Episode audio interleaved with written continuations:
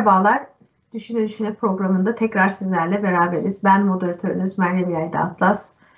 Ee, daimi konuklarımız, e, program arkadaşlarımız Halim Hocam ve Atilla Hocam'la beraber yine gündemi değerlendirmeye devam edeceğiz. Bugün iki tane gündemimiz olacak. Bir tanesi e, enerji keşifleriyle ilgili, son dönem doğalgaz ve petrol keşifleriyle ilgili. E, ve ikinci gündemimizde aslında Türkiye'de kültürel iktidar e, aslında gündem her zaman gündem olan ama aynı zamanda da hayatımızın içinde var olan bir başka konuyla devam edeceğiz. E, şimdi hemen e, bu enerji meselesiyle başlayayım. 2017 yılında e, bir e, milli enerji hamlesi oluşturuldu ve bu nükleer akkuyu projesi, e, Mesela e, Yavuz Fatih gemilerinin e, sondaj araması, e, gaz arama faaliyetleri hem Karadeniz'de hem Akdeniz'de. Aynı şekilde elektrik üretiminin millileştirilmesi, yerlileştirilmesi. Aynı şekilde karada petrol aramaları bu dönemde yapılan bir atılımla başladı.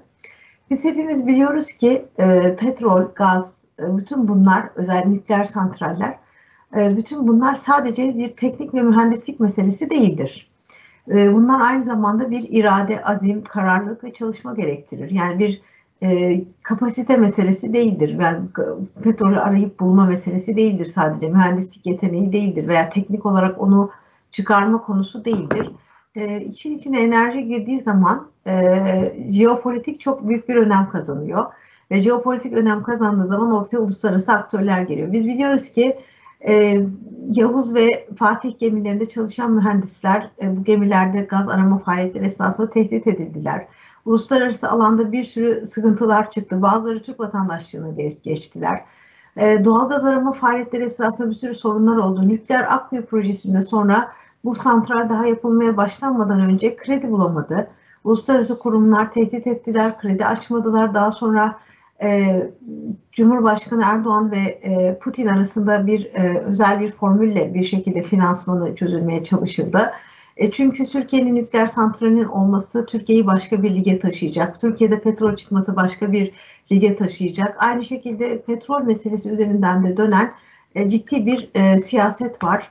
E, Türkiye 1934 yılından beri bizzat e, Mustafa Kemal Atatürk'ün e, iradesiyle bu petrol arama meselesi e, aynı demir yolları gibi, aynen kurulan fabrikalar gibi, e, e, araba yapımı gibi birçok milli meselede olduğu gibi bu konuyla ele alınmış.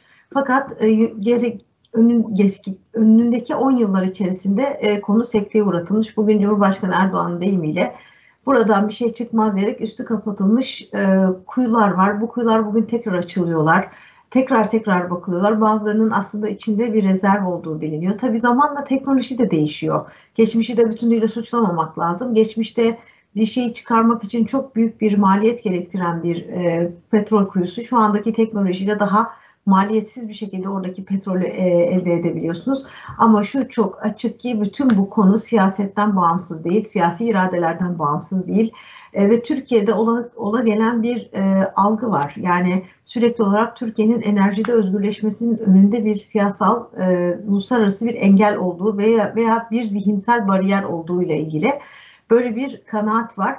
E, dün e, geçen hafta içinde e, Türkiye Petrol, Petrolleri Anonim Ortaklığı Genel Müdürü bir açıklama yaptı ve Cumhurbaşkanı'nın e, açıklamasını destekleyerek dedi ki evet biz bu petrol kuyularına tekrar tekrar e, bakacağız, bakıyoruz dedi. Dolayısıyla e, şu anda gördüğümüz Türkiye'de şöyle bir hal var. Buna katılır mısınız bilmiyorum.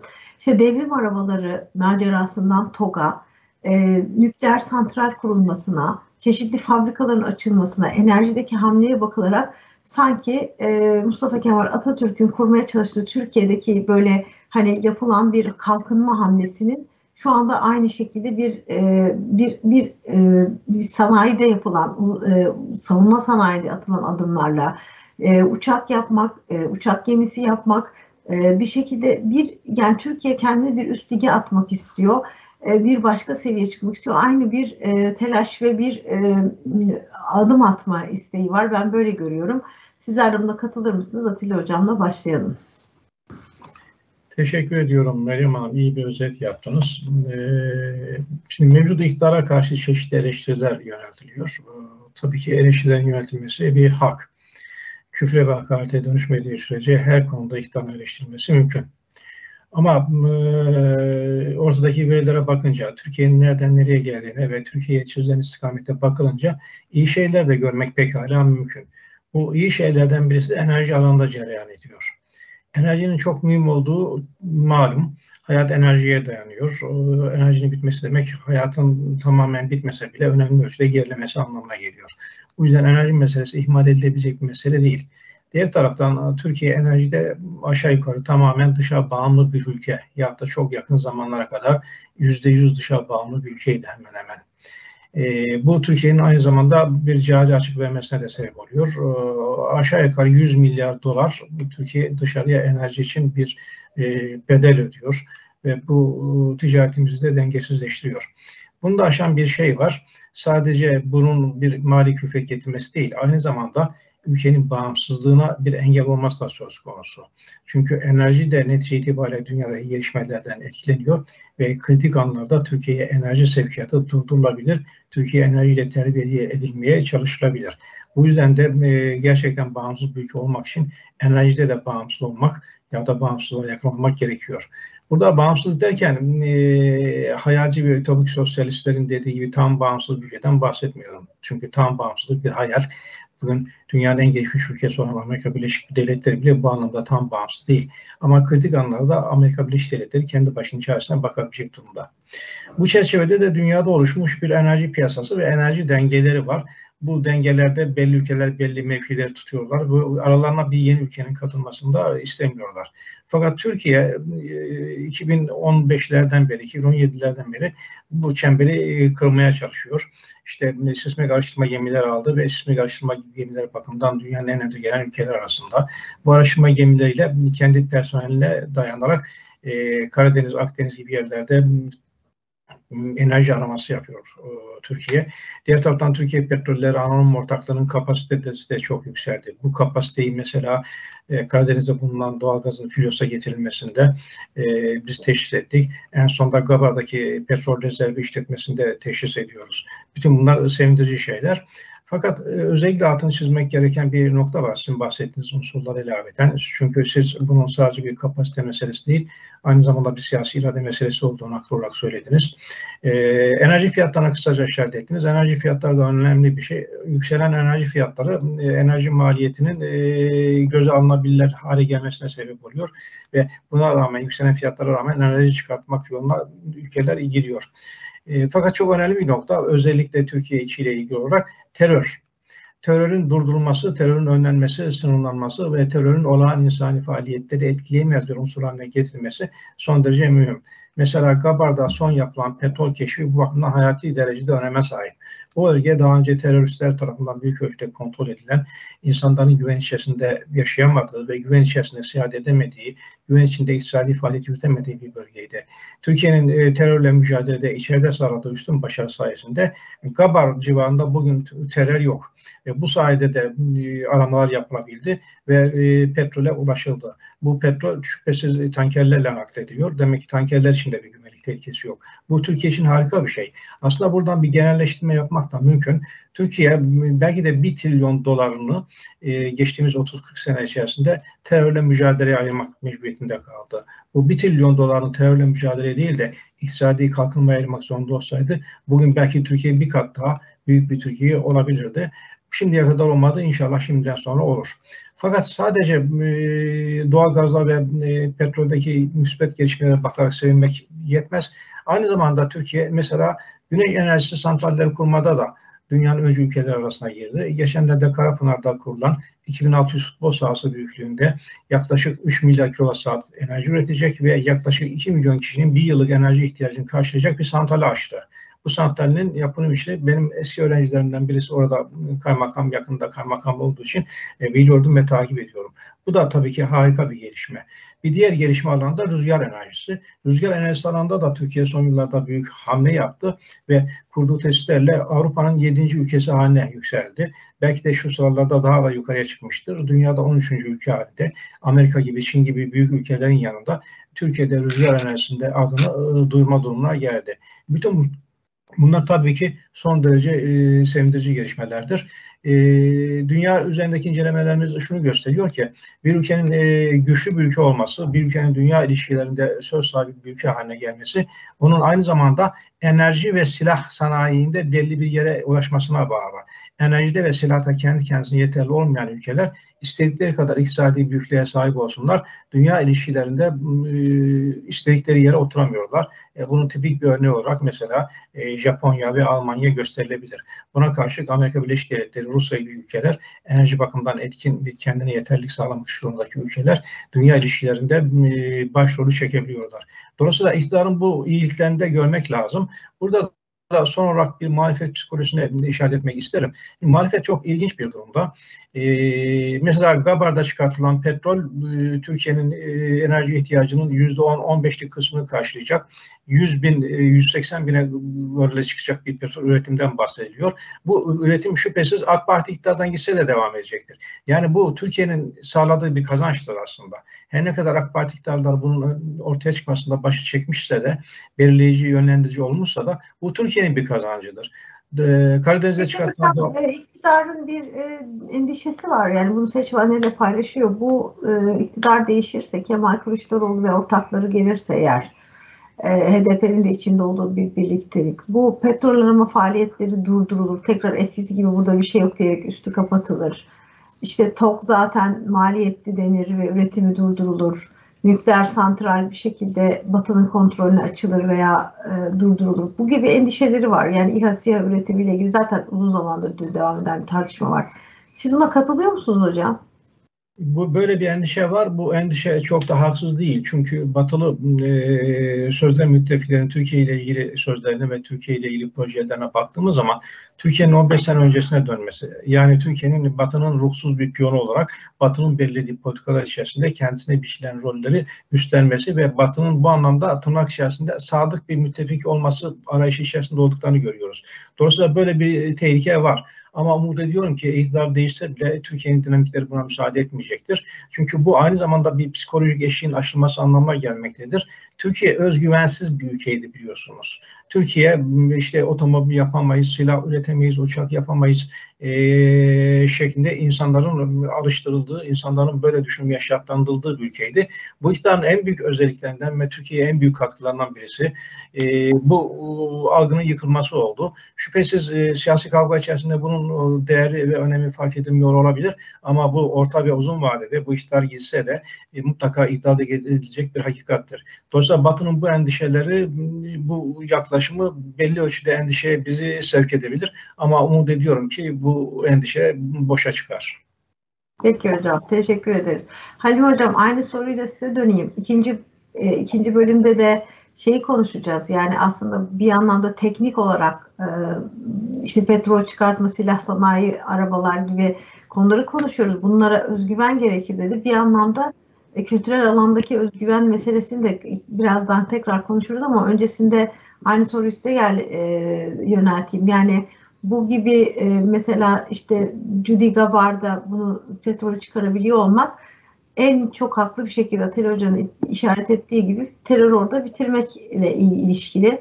Sonuçta şu anda daha petrol boruları döşenmedi. Biliyorsunuz bunlar kamyonlarla transfer ediliyor. Yani tankerlerle transfer ediliyor buradaki çıkan petrol. Türkiye'nin günlük üretiminin az bir miktar olsa da yine de çok önemli bir e, miktar var. Ama oralardaki yol güvenlikleri sağlanamazsa, e, orada işçilerin çalışma yaşama güvenlikleri sağlanamasa daha önce olduğu gibi e, burada istediğiniz isterseniz bir varil petrol olsun onu çıkaramazsınız. E, bir, bir milyar varil petrol olsun pardon e, çıkaramazsınız. Dolayısıyla e, bu önemli. E, şimdi e, bu konudaki sizin görüşünüzü alayım Halim Hocam. Buyurunuz. Meryem Hocam şuradan başlayalım isterseniz. Yani Doğu ve Güneydoğu illerimizdeki e, gelişmemişlik diyelim ki seviyesi. Bu biliyorsunuz istatistik verilerde de ortaya çıkabiliyor zaman zaman. E, bazı Doğu ve Güneydoğu illerimiz işte en en en az ihracat yapan hani bir takım ekonomik veriler üzerinden e, oradaki işte ekonominin büyüklüğü, işte e, istihdam verileri vesaire üzerinden baktığınızda Türkiye ortalamasının altında bazı illerimiz olduğunu görüyorduk çokça. Şimdi bunlar giderek e, bir ortalamaya yakalamaya başladı. Neden görüyorduk bunu? Tam da aslında işte e, e Atilla hocamın ve senin ifade etmeye çalıştığın, ettiğin husustan dolayı. Çünkü PKK terör örgütünün uzunca bir süredir Doğu ve Güneydoğu illerinde kalkınmaya, fabrikaya, baraja, her şeye karşı bir tavrı var. Sadece bu söylem olarak karşı olmakla kalınmıyor tabii ki. Yani o zaman hani bir şekilde işinizi yine yapabilirsiniz ama eli silahlı bir terör örgütü olması hasebiyle e, sabote ediyor. Özel teşebbüs girip orada bir fabrika açmaya cesaret edemiyor. Çünkü ertesi gün makinelerin yakılma ihtimali var. E, dolayısıyla biz bu tecrübeyi çok acı bir şekilde uzunca bir süre yaşadık ve e, son tahlilde Doğu ve Güneydoğu'da işte çok önemli şehirlerimiz e, geri kaldı. E, işte göç verdi. E, bunun hem doğrudan terör saldırılarıyla hem de terör örgütünün yol açtığı geri kalmışlıkla ilişkisi var. E, şimdi hani son 10 yılda, 15 yılda, son 20 yılda başlanan ama son e, işte 10 yılda hız verilen diyelim ki PKK ile çok etkin mücadelenin de imkan verdiği işte artık e, dağlarda teröristlerin değil işte hayvanların e, gezindiği, e, işte çobanlık yapılabildiği, yaylacılık yapılabildiği, festivaller yapılabildiği ve aynı zamanda işte Gabar gibi, Cudi gibi e, dağlardaki işte petrol yataklarında aramaların yapılabildiği ve nihayetinde buralardan petrolün çıkartılabildiği günlere geldik. Şimdi şöyle bir hatırlatmak istiyorum. E, bu 50-60 yılı çok zikrediyoruz. Neden çok zikrediyoruz? İşte mesela e, savunma sanayinde bir takım işte hamleler başlamış, bir takım işte Cumhurbaşkanı'nın TOK'la ilgili niyetine girdiğinde bahsettiği işte çağırdığı nerede baba yiğitler dediği e, 50 yıl 60 yıl öncesinin baba yiğitleri belki kendi başlarına cesaret etmiş işte silah üretmeye e, tabanca yapmaya ya da işte otomobil yapmaya, uçak yapmaya falan koyulmuş.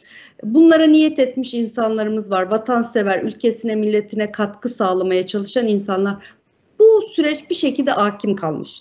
Bunları apayrı ve çok uzun konuşabiliriz. Neden işte Nuri Demirağlar, Nuri Killigiller ve Cihür Kuşlar neden ideallerini yapamamış? Bir takım kendi iç e, şartlarımızla da ilgili olabilir ama sonuç itibariyle burada işte hani yapılan modellenen bir otomobilin benzini yok deyip çalıştırılmadığını ya da işte bir silah fabrikasının e, kundaklandığını vesaire biliyoruz. Dolayısıyla burada sadece iyi niyetle e, analiz edebileceğimiz bir vasat yok. Bir gerçek var ki burada desteklenmeyen, engellenen, belki işte e, daha ucuzunu biz size satalım denilmek suretiyle yapımı engellenen bir ağır sanayi, bir savunma sanayi, e, bir otomotiv sanayi gerçeği var.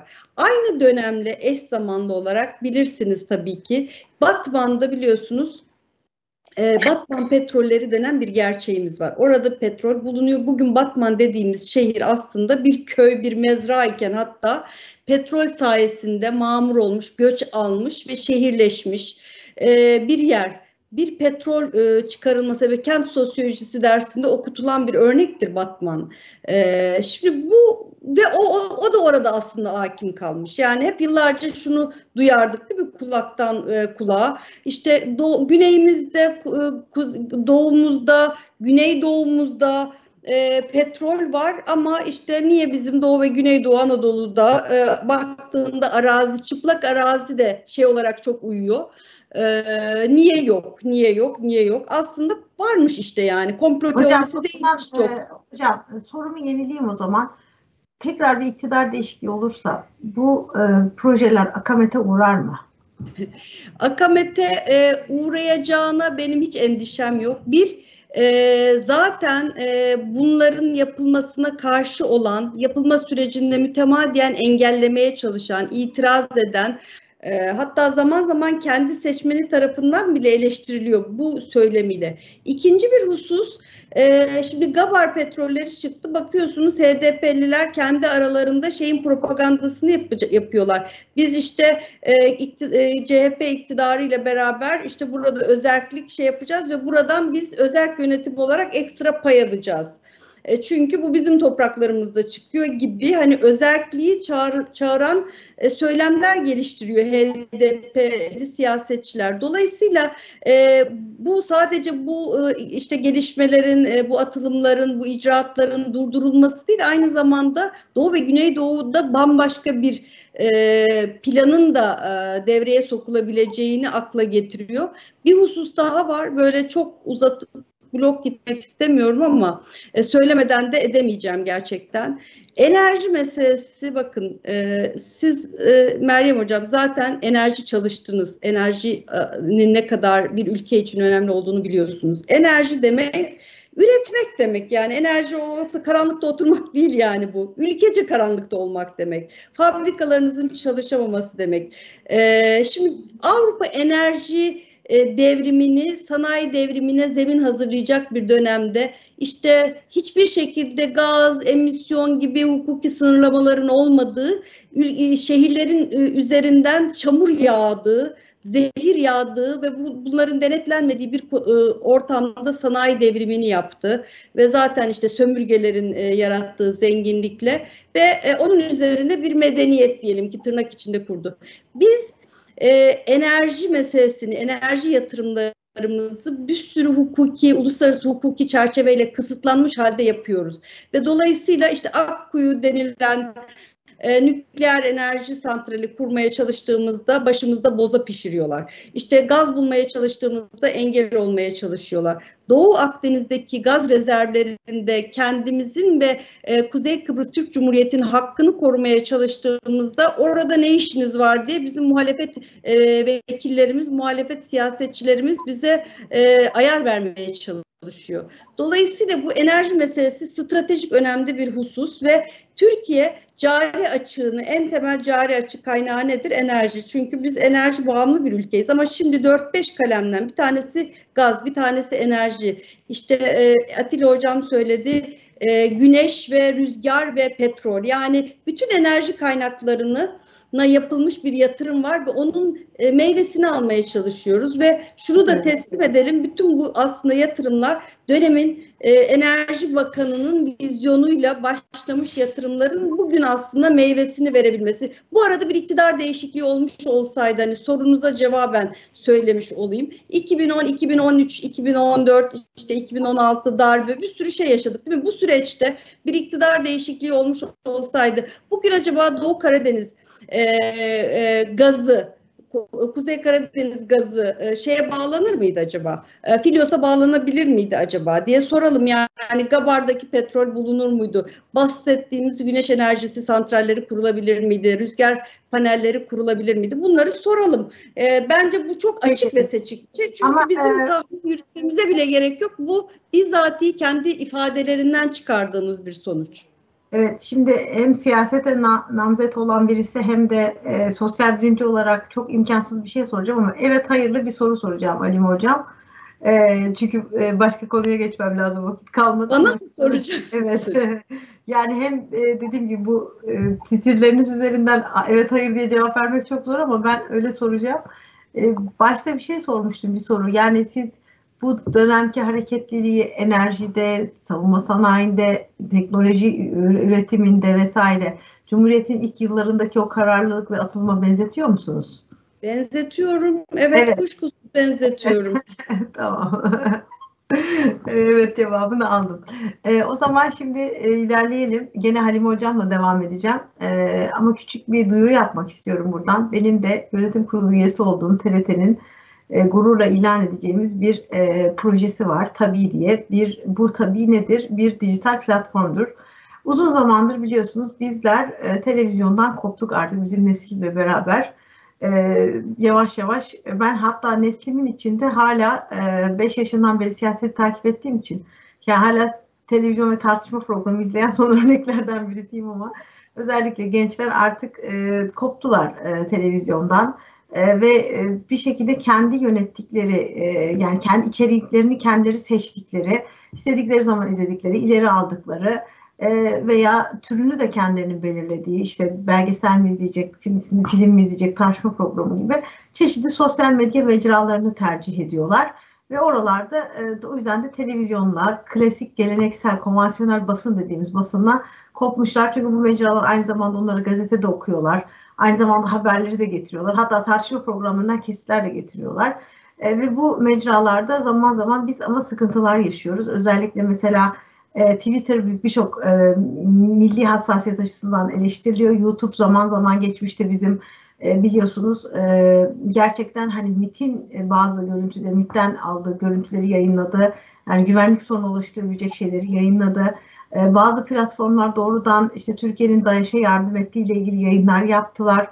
E, o bunların dışında yani ulusal güvenlik meselelerinin dışında mesela Netflix gibi bir platformda sürekli aileye olan taarruzu sebebiyle eleştiriliyor. Özellikle LGBT propagandası yapması. Bunu o kadar abartıyor ki bazen hani yani mesela Yahudilerle ilgili konuların içine de sokuyor ki oralarda da nasıl bir tutuculuk olduğunu biliyoruz.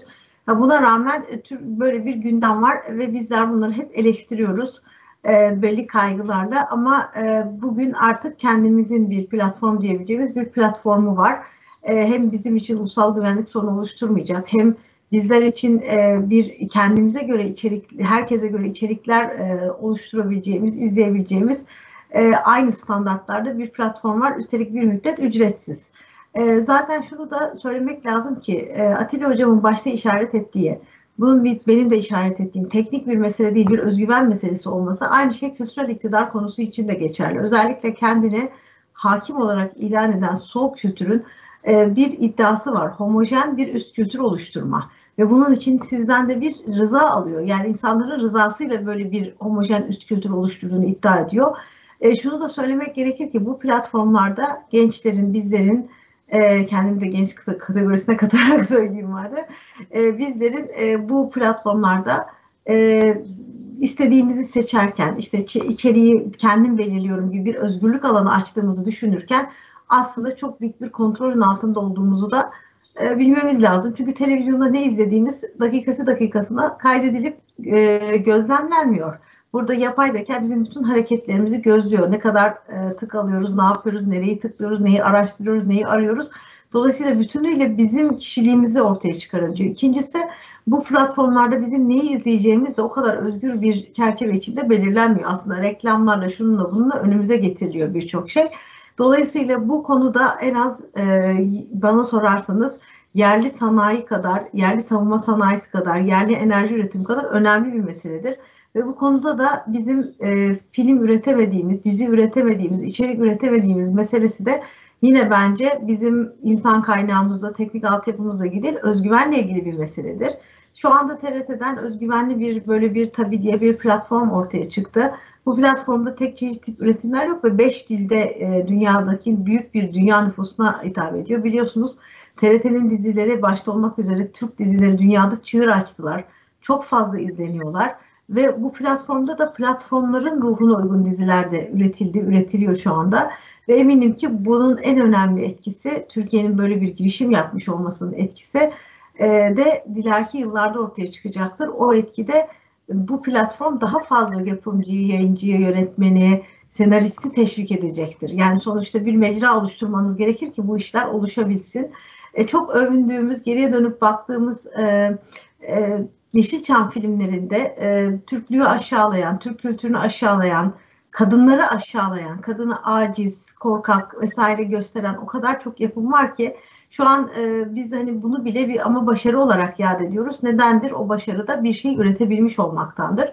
Bir şey üretmek kadar onu aynı zamanda içeriksel olarak e, dünya standartlarında üretmek ve aynı zamanda da kendi kültürünüzde utanmadan özgüven duyarak bu üretimi yapabilmek ve çocuklara, gençlere güvenle, güvenli bir dijital ortam sağlamak açısından e, bu e, Sayın Cumhurbaşkanımızın iradesiyle oluşturulmuş bir projeydi. Burada İletişim Başkanı Fahrettin Altun'un e, liderliğinde e, TRT Yönetim Kurulu ve TRT e, Genel Müdürü Zahit Sobacı'nın büyük gayretleriyle ve oradaki tabii ki çalışan TRT ekibiyle büyük bir takdir hak ediyorlar bence. Buradan da tabiinin duyurusunu e, yapmış olalım. Yine ben sözü Halime Hocam'a vereceğim. E, çünkü Atilla Hocam bu konuya biraz uzak baktı. Gerçi bence eminim sol ve kültürel iktidar konusunda söyleyecek çok fazla şey vardır ama Halime Hocam'la döneyim Atilla Hocam'la bitirelim inşallah. Ben, ben mi devam edeyim? Yok evet. Halime Hocam'la devam. Ee, şimdi e, Meryem bir durum, durma oldu herhalde. Bu zaten Meryem Hoca'nın e, alanı. Ama kuşkusuz söylemek isteyeceğim birkaç husus var. Bir kere e, TRT gerçekten temiz bir platform ve e, pek çok farklı içerikle ve pek çok farklı dilde yayın yapıyor. Dolayısıyla TRT e, bir kamu yayıncılığı açısından e, Türkiye'nin en önemli markalarından birisi. E, iletişim alanında da işte hani e, tabii ki ajansımız var, TRT'miz var.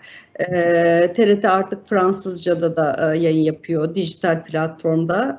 Bütün dünyada medyanızla ulaşabiliyorsanız bütün dünyaya, bu sizin sözünüzün de bütün dünyaya ulaşması demek. Dolayısıyla hani TRT'nin kat ettiği yolu takdire şayan olduğunu ifade etmek isterim elbette ki iletişim başkanımızın, e, iletişim başkanlığımızın ve e, TRT Genel e, Müdürümüzün e, çabaları, sizlerin de yani Meryem Hocam hani e, yönetim kurulu çalışanları olarak da hani kattığınız vizyonun çok değerli olduğunu düşünüyorum. E, ben takip ediyorum, e, her e, filmin neredeyse galasına gitmeye çalışıyorum. Bu bahsi diğer. Ee, bu kültürel iktidar ve dijital platformlarla ilgili çok kısa birkaç şey söylemek istiyorum. Böyle vaktimizde hani saate bakıyorum tam kestirememekle beraber herhalde çoğunu tükettik. Ee, dolayısıyla biraz tasarruflu e, konuşayım. Ee, şimdi kültürel iktidar işte yeterli yani bu konuyu konuşmak. Son 10 dakika mı? Tamam 5 dakika yeterli diye tahmin ediyorum. Şimdi kültürel iktidar e, meselesi e, bir kere kültür kavramına bir dönmek lazım. Bu tabii ki çok derin bir mevzu ama şöyle bir kıyısından geçerek birkaç şey söyleyeyim. E, kültür, e, kültürcülük, kül, e, böyle hep sağ muhafazakar kesimle eşitlenmiş ve biraz arkaik, biraz antropolojik bir şey olarak anlatıla geliyor. E, solun kültürle ilişkisi ise evrensel kültüre e, bir vurgu var. Evrensel kültür diye bize yutturulan şey de malum yani işte e, Batı'nın kat ettiği yolun bir evrensel kültür e, seviyesi olarak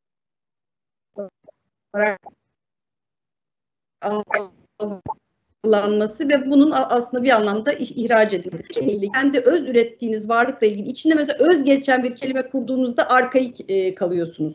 E, ve e, bir tarafta yani işte muhafaza etmek istediğiniz gelenek, görenek, din vesaire her neyse onlarla yoğrulmuş bir kültür var.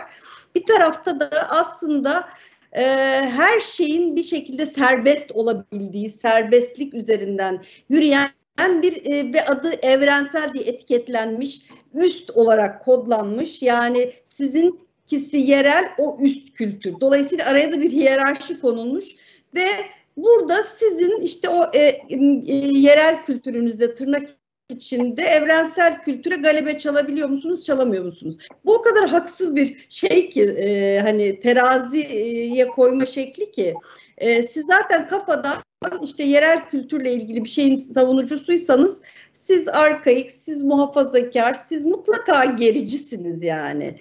E, dolayısıyla her yerde böyledir. Yani her yerde bakın solun kültür meselesindeki o kültürel iktidar meselesinde kültür bile yoktur yani. Orada oradaki de biz kültür bile diyemeyiz. Kültürü gerçek anlamıyla kullanacaksak. E, dolayısıyla bu bir aslında şey yani kültürel kampların birbiriyle e, savaşı, birbiriyle yarış, yarışı. E, ben biraz böyle görüyorum e, meseleyi açıkçası. Bizim işte bir kültürel şeyin gerisinde kaldık. Son iki dakikanız onu hatırlatayım. Duyamadım. Son iki dakika Ali Hocam. E, tamam evet. Bir, bir, bu böyle kaldı. Dijital platformlarla ilgili de şu... Efendim?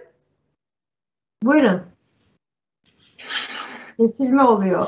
Ee, biraz sesi geç alıyorum. Ee, olsun. Evet söyleyeyim de hani bu şey e, ortadan kalkmış olsun. E, dijital platformlarda özgürlük denilen bir şey yok. Özgür seçim denilen bir şey yok. Gerçekten e, önünüze bir şey sunuluyor. Siz mazursunuz ve mağdursunuz ve maruzsunuz yani dijital platformlarda. Bu yüzden sözünü ettiğiniz tabii gibi yani benim gerçekten o paketi tercih ederek ancak bir tercih yapabilirim. Çünkü bir paketin içine girdiğim zaman orada neyle karşılaşacağımı bilemiyorum. Ee, bu platformların art, e, alternatiflerin artması lazım ki ben o paketi değil de bu paketi e, a, e, alayım ve böylece hani daha diyelim ki steril ne bekliyorsam artık yani e, en azından onun temelde başta onun bir tercihini yapabileyim. Yoksa gerçekten e, yani benim değer verdiğim pek çok şeyin e, son derece e, yozlaştığı bir şey hani adım attığınızda öyle bir sokak ki adım attığınızda neyle karşılaşacağınızı bilemiyorsunuz ve bu bence hani dijital platformlar özgürleştirdi. Herkes istediğini seçiyor değil. Hayır, herkes bir şeye maruz kalıyor, bir şeyin mağduru evet. oluyor o ortamda. Ee, ben biraz böyle bakıyorum açıkçası meseleye. Teşekkür hocam. Atilla hocam siz nasıl bakıyorsunuz kültürel iktidar meselesine? Kültürel iktidar meselesi ve e, sol sanat ve e, solun sanatta iktidar meselesi e, çok etraflı ve derinlemesine ele alınması gereken bir konu. Tahmin ediyorum ki bunu başka bir e, programda ele alırız. Hocam biz bunu 5 dakikada özetleyebileceğinize inanıyoruz. Evet. O yüzden ben meselenin sadece bir yönüne e, bakmak istiyorum. Şimdi sanat özgürlüğü, sanatçı özgürlüğü meselesinden önce insan ve özgürlük meselesini tartışmamız gerekir. Çünkü sanatçı da bir insandır. Da sanatçı da bir insan olarak öncelikle insan özgürlüğü meselesinde bir e, yere varmamız gerekir. Burada kastedilen özgürlük, teoride negatif özgürlük adını verdiğimiz şeydi. Yani bireylerin keyfi bir engellemeye maruz kalmadan hayattaki tercihlerini yapabilmeleri ve bu tercihlerinin peşlerinden gidebilmelerini ifade eden bir kavram olarak negatif özgürlük kavramı şüphesiz sanatçının hayatında da bir yer bulmaktadır. E, keza e, sanatçının özgürlüğü dediğimiz şey e, bir bakıma ifade özgürlüğüyle bağlantılı bir şeydir. Çünkü sanatçı netice itibariyle yaptığı sanatla e, doğrudan veya dolaylı olarak, açık veya örtülü olarak belli konularda fikrini ifade etmektedir. Bir ülkede ifade özgürlüğünün bulunması da sanat ve sanatçı özgürlüğünün bulunması açısından son derece şarttır. Fakat Türkiye'de genel olarak baktığımızda özellikle popüler sanatları ve sanatçıları ele aldığımızda e, tipik bir çifte standartın bu kesimde yansıttığını görüyoruz. E, bu kesimde yer alan insanlar kendi özgürlüklerine iş gelince e, mangalda köyü bırakmıyorlar, özgürlük istediklerini söylüyorlar, özgürce hareket etme imkanı talep ediyorlar. Fakat aynı hak ve özgürlükleri başkaları için esirgeme e, konumundan da geri kalmıyorlar. Mesela 28 Şubat sürecini düşünelim. Başörtülü kadınlar ciddi bir şekilde mağdur edildi. Birçok kadının hayatı karartıldı. Ama bu mağduriyet süreci içerisinde bugünkü popüler sanatçılardan ben bu mağduriyeti yaratanlara yönelik bir eleştiri e, duymadım bu mağduriyetten ortaya çıkartılmasına yönelik bir itiraz da e, görmedim. Demek ki e, oradaki bakış farklıydı. Kendilerini merkeze aldıkları bir dünyada başörtülü kadını dışarıya koymuşlardı ve kendilerine sahip oldukları haklara başörtülü kadınlar sahip olur şeklinde bir düşünceye sahip değillerdi. Halbuki ilkeli olmak ve tutarlı olmak özgürlük isteniyorsa herkes için istemeyi gerektirir. Hak sadece belli bir toplum kesimine ve belli iş yapanlara mahsus bir şey değildir. Geçenlerde Hayko Çepkin malum bir e, konser esnasında bir söz söyledi.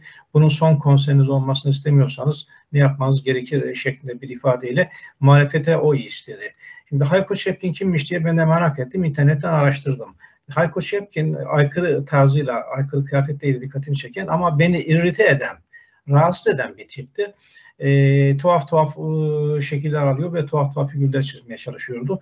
Bu arkadaş 2005 yılında ilk albümünü yapmış. Yani sanata AK Parti zamanında başlamış ve AK Parti zamanında yürümüş gitmiş. Aydın Kuşadası'nda yaşıyor kendisi ve vergi rekortmeni ya da vergi rekortmeninde ikinci sırayı alacak kadar da e, iş yapmış. E, herhangi bir konserde engellenmemiş şimdiye kadar. Dolayısıyla bu e, bu endişe yani bu yersiz endişe nereden kaynaklanıyor? Bunu anlamak son derece zor. E, kendi sanatı ile ilgili faaliyetleri engellenmemiş. Aksine galiba bir ara e, kendisine bir ilahi falan da okutturulmuş galiba ve TRT'de de yayınlamış, yayınlanmış. Yani bu çok Evet hocam. Evet. Yani bu çok ilginç ilginç bir e, durum.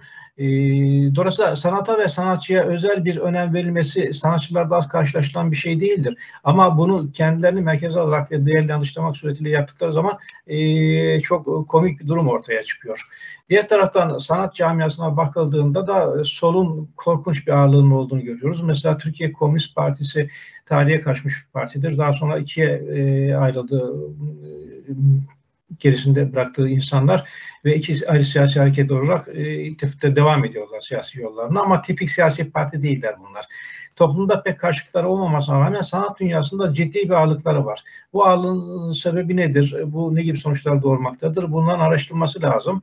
Aldığım bazı notlar var ama bunları e, şimdilik söylemeyeyim. Belki bir dahaki haftaya bunu daha ayrıntılı konuşursak. Evet. E, ama hocam e, sıralarım. Güzel bir özet yaptınız. Çok da önemli bir noktaya işaret ettiniz.